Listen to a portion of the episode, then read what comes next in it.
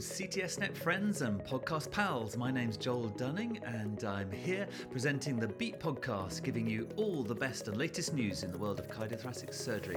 We have a particularly busy edition today because we have some really good vi- videos and some really good papers. We have coronary disease in heart transplantation.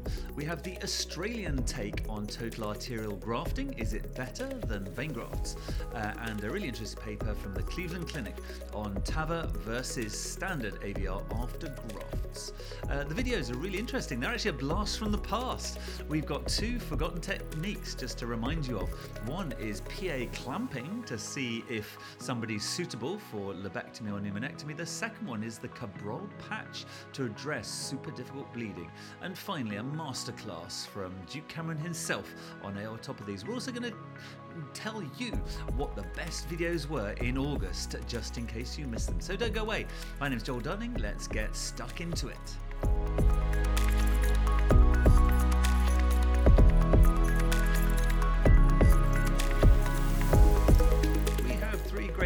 For you. The first one is called Prevalence Characteristics and Prognostic Relevance of Donor Transmitted Coronary Artery Disease in Heart Transplants.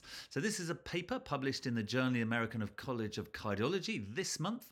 Uh, and uh, this is a Spanish paper from La Coruña, but it's actually an 11 transplant center uh, database analysis for 10 years. Um, and the question is um, what is your chance of getting coronary artery disease after you've had a heart transplant? And does it depend on the risk factors of the donor or the recipient? Uh, and what is the uh, incidence? I thought this was really quite interesting. I think this is every single transplant center in Spain. Uh, it's 1,918 transplants, which is pretty impressive.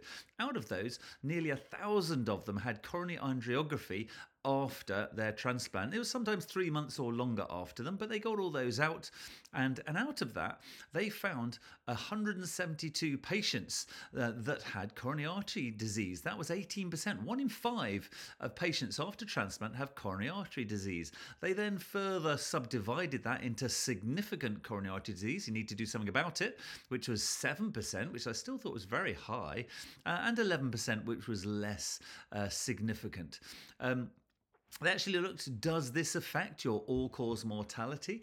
Well, not quite, but probably because they had to do some things about it. But does this increase your chance of having MIs or MACE events? Yes, it does. Uh, and the hazard ratio is 2.4, which is quite a bit, really.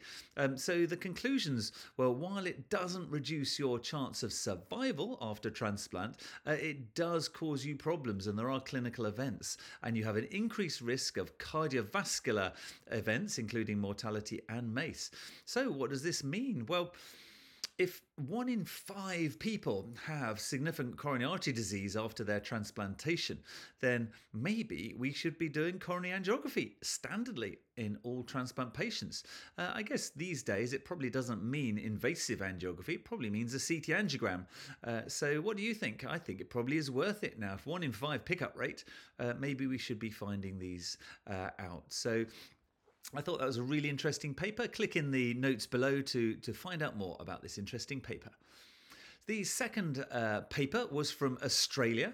Uh, our fantastic authors, Alistair Royse, an absolute giant of cardiac surgery down in Australia, uh, and Justin Wren, a co author, they went and looked at the national database from Australia. And Australia love arterial grafting. Um, I think they're reimbursed per arterial graft as well as venous grafts, and the arterial grafts are reimbursed better. So they've always done a lot of arterial grafting. Uh, it really, it, it uh, really has been a big thing out there. And so, in their database of 20 years, 69,000 patients having revascularization in 59 cardiac centers, uh, really a huge database. They looked at the all cause mortality, 30, 30 day mortality, diabetics, non diabetics, and they got a load of um, matched pairs out of this. So, so they had a really good look. And um, And, uh, and when they matched, obviously the big problem with not doing a randomized trial, but how could you do it in something that big, is that there's going to be reasons why you aren't using BIMA, especially when they really like doing it. So, yep, um, the BIMA group had less comorbidities, less hypertension, less diabetes, less smoking, less dialysis, less arrhythmias, less urgent cases, less cerebrovascular events compared to the, the single uh, arterial graft and the rest veins. But uh, even with what they said was the propensity matching and uh, with uh, with full analysis, they said there was still a mortality advantage with a hazard ratio of 0.88, and it did not cross uh, the interval. We're going to provide you uh, with the figure from this paper, so take a look at this. So there is a mortality benefit with using at least a second arterial graft. Now the difference isn't huge, but but I suspect quite a lot of the reasons for it not being quite so huge is because we've had to uh, propensity match so much to get the groups equal because they really aren't equal groups. Uh, but this is huge. There probably won't be many bigger cohort studies in this. It does show a superiority of having two arterial grafts. So well done, uh, the group from Australia. The third paper we have for you this week uh, is a paper from the Cleveland Clinic. Uh, the giant of statistical analysis, Eugene Blackstone, has been doing his stuff. Uh, and uh, interesting, the co author list is like a who's who of cardiac surgery. We've got Lars Svensson, uh, we've got Eric Roselli, we've got uh, Marc Gillinov, and, and so, so really impressive people have contributed to this paper. And what is the title? Well, the title is looking at people that have had coronary bypass grafts and then have presented with severe severe aortic stenosis. And I know these present quite a headache for all of us, don't they? Because a redo surgery how are we going to not hit the grafts? How are we going to do this operation? You know, it's really quite technically tricky. Uh, if we haven't tucked those grafts away by tunneling it through the pericardium, or it's someone else's set of grafts and you don't know really where those are, then it really is very difficult to dig them out or find them. Or do you do cross-lump fibrillation and just ignore the fact the grafts are still perfusing? So it does give us a lot of technical challenges doing uh, AVRs after previous grafts. So TAVI, why don't you do a transfemoral aortic valve replacement or a transcatheter uh, intervention. And that was what this paper looked at. It looked at uh, groups having both uh, at their clinic. So, just to look at some of the numbers here from 2006 to 2020, that's uh, 14 years of, of TAVI uh, versus CABG. They identified 1,000 patients uh, having this surgically, and they identified 315 patients having a TAVR and uh, and they looked at uh, at how they did. Well, I'm sure you won't be too surprised uh, but when I tell you that uh, if you have a TAVR, you're going to have fewer blood transfusions, uh, you're going to have less AF, you're going to have less prolonged ventilation. Um, actually, the other way around, a permanent pacemaker was 9% versus 5%, um, and uh, stroke was actually low in both groups at 0.4% versus 2%.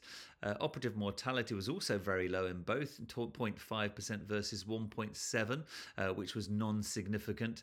So the TAVR group has a shorter length of stay, obviously, uh, two days versus 7.6 days. Um, and um, so, so it does seem, uh, as this paper reports, that you get uh, less length of stay, uh, lower comorbidity, probably safer in the short term, and uh, and we wait to see what the long term results might be. But if you're if you've got comorbidities, if you need just a smash and grab, get the valve in uh, and get get the patient home safely, then maybe uh, the Cleveland Clinic are telling you that maybe go for a TAVR unless they're particularly fit patients or you want to put a mechanical valve in uh, or they've got a small aortic root um, then then probably TAVR is is the intervention of choice. That's what the Cleveland Clinic tells us, and they've been voted number one centre for 29 years running. Uh, so so that's them. So we're now going to move on to our videos, but first I'd like to hand you over to the CTSNet office that will tell you what else is on offer on the CTSNet website this week.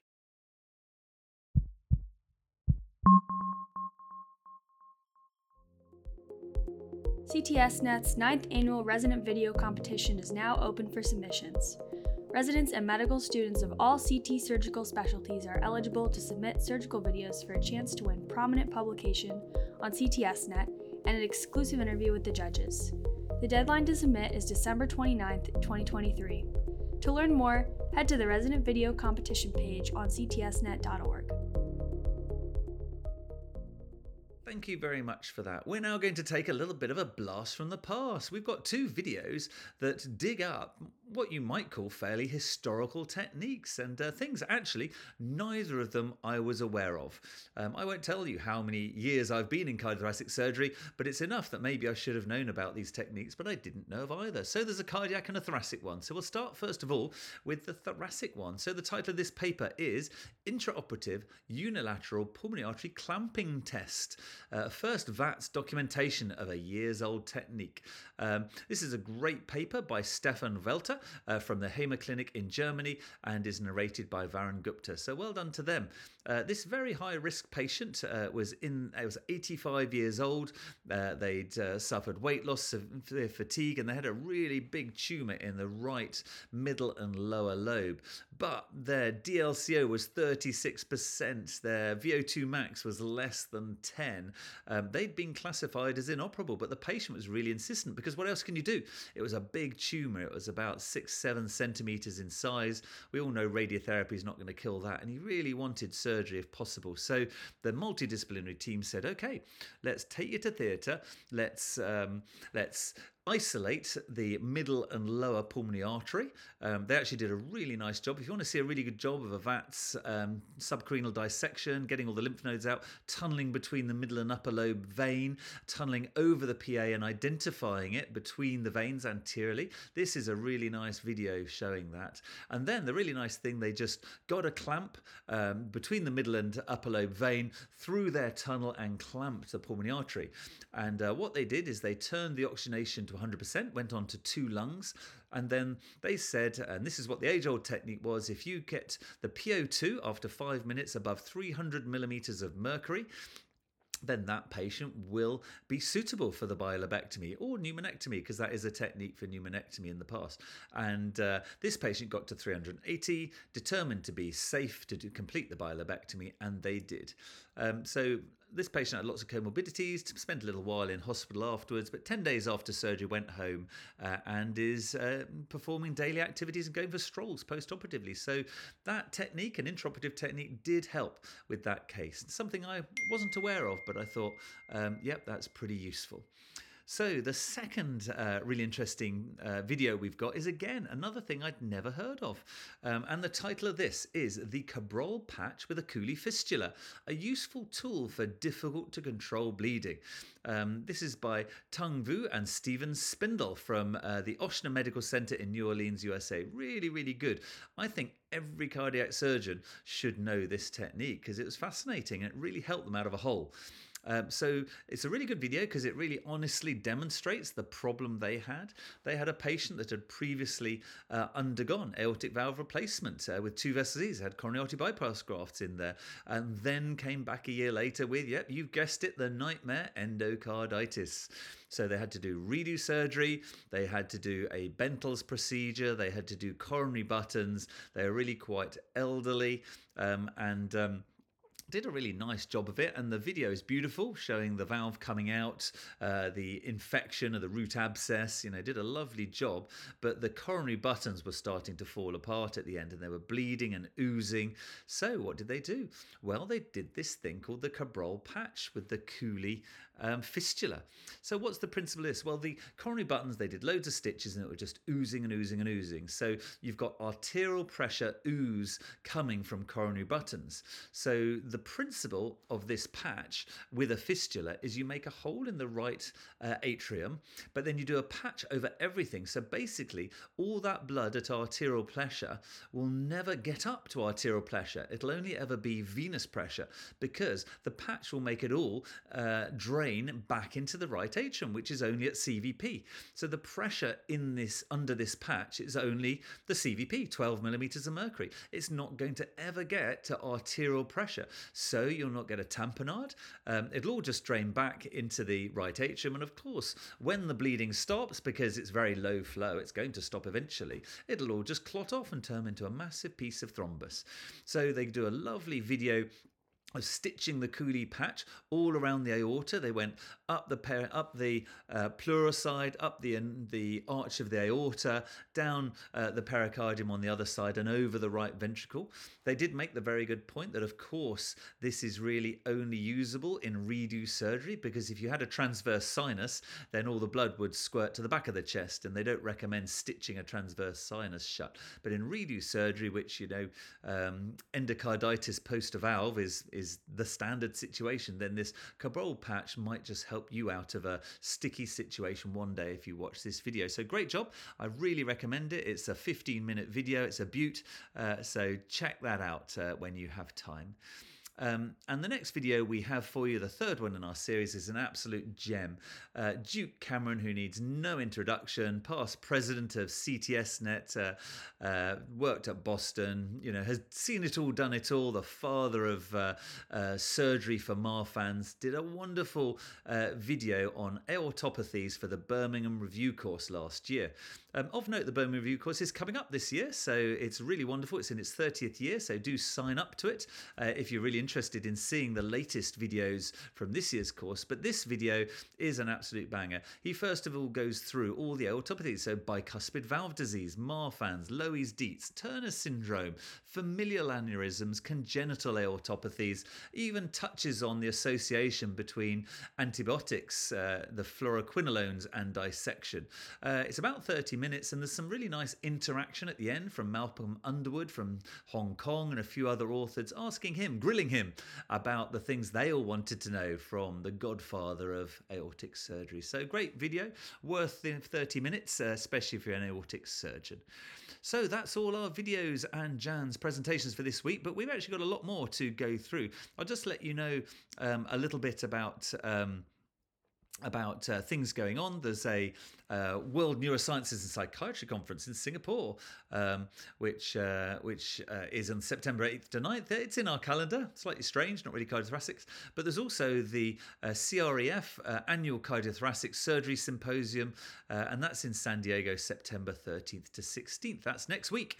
So so do check that out if you haven't already looked at it. Um, We've also uh, just posted um, the fantastic webinar by Sami Syed. Sami Syed got a load of wonderful cardio, cardiothoracic congenital surgeons together to talk about all the right axillary thoracotomy approaches for a wide variety of congenital heart defects. So do check that out. It's up and live now. It's really, really good, really interesting, and I think it opens up a whole new world of minimally invasive in congenital surgery. So it's really good. So um, and uh, and I do also want to go through a bit of a list of all the things that were most popular in August because sometimes when I'm a bit busy or if I've been on holiday, uh, I sometimes miss some of the content. So it's quite nice to know what was best uh, in a month. And so the number one most popular content in August was um, the really interesting video by Stephen Spindel about aortic arch debranching as an off pump technique.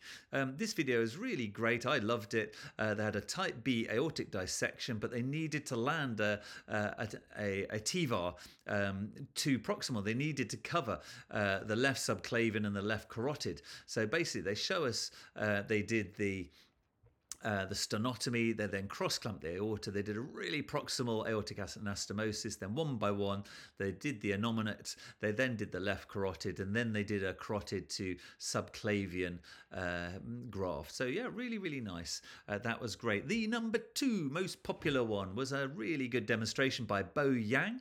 Uh, it was his uh, talk at the Australian conference all about the Yang technique for aortic root enlargement, telling us how important he thinks it is to have a 29 millimeter valve in every patient.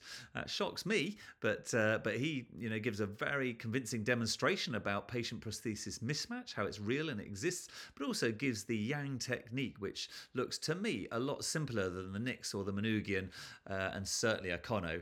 So, so yeah, do take a look at that as well. The best paper uh, we got of uh, of August uh, was all about uh, what was the choice of conduit for coronary artery bypass grafting, the expert consensus uh, between EACTS and the STS. I loved it. It was so useful. It was really sensible. Gave great tips. It's not it's not telling you what to do. It's telling you what the evidence is. So so I really liked that one. That was my favourite as well.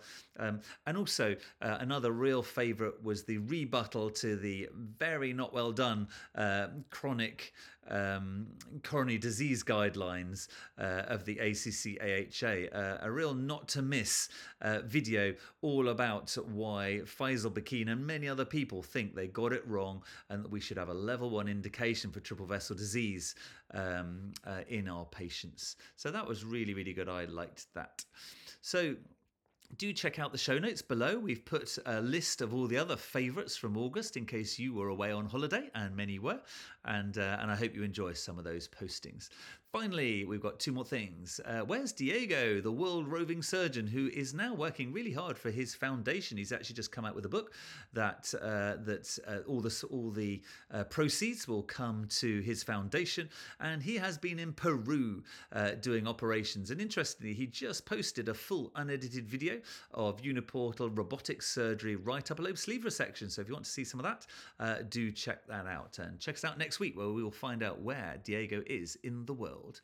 And finally, I would really like to do an honourable mention. This is a very special honourable mention because we have a great delight in announcing our new senior CTSNet cardiac editor. And uh, she is wonderful. Her name is Lorena Montes Villalobos. Um, she is the new cardiac editor.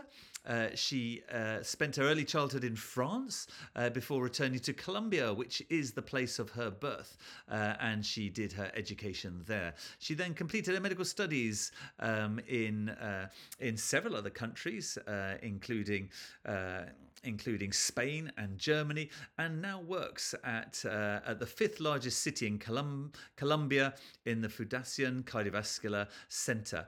Interestingly, with her husband, who's her boss. But uh, we're going to post a little uh, article that was written about her in the European Journal. It was called A Rising Star because she is an absolute rocket. So she's going to be our senior cardiac editor. She's really involved in LACES, the Latin America Cardiovascular Society. So we're going to try and get a load more Latin American videos, try and get our colleagues down there to post and, and learn from them because they do some wonderful operations. And, and, we really look forward to hearing a lot more from Lorena. So thank you, Lorena, for uh, agreeing to be our special uh, new editor. And you're going to hear a lot more from her and her unit and Latin America in the months to come. So that's all for the podcast. Uh, thanks a lot for watching all the way to the end. It's much appreciated. And if you have any good videos or tips or want to get in contact, please just do contact me, Joel Dunning, at CTSNet or any of the staff, uh, or submit away. We'd love to hear from you. Thank you very much.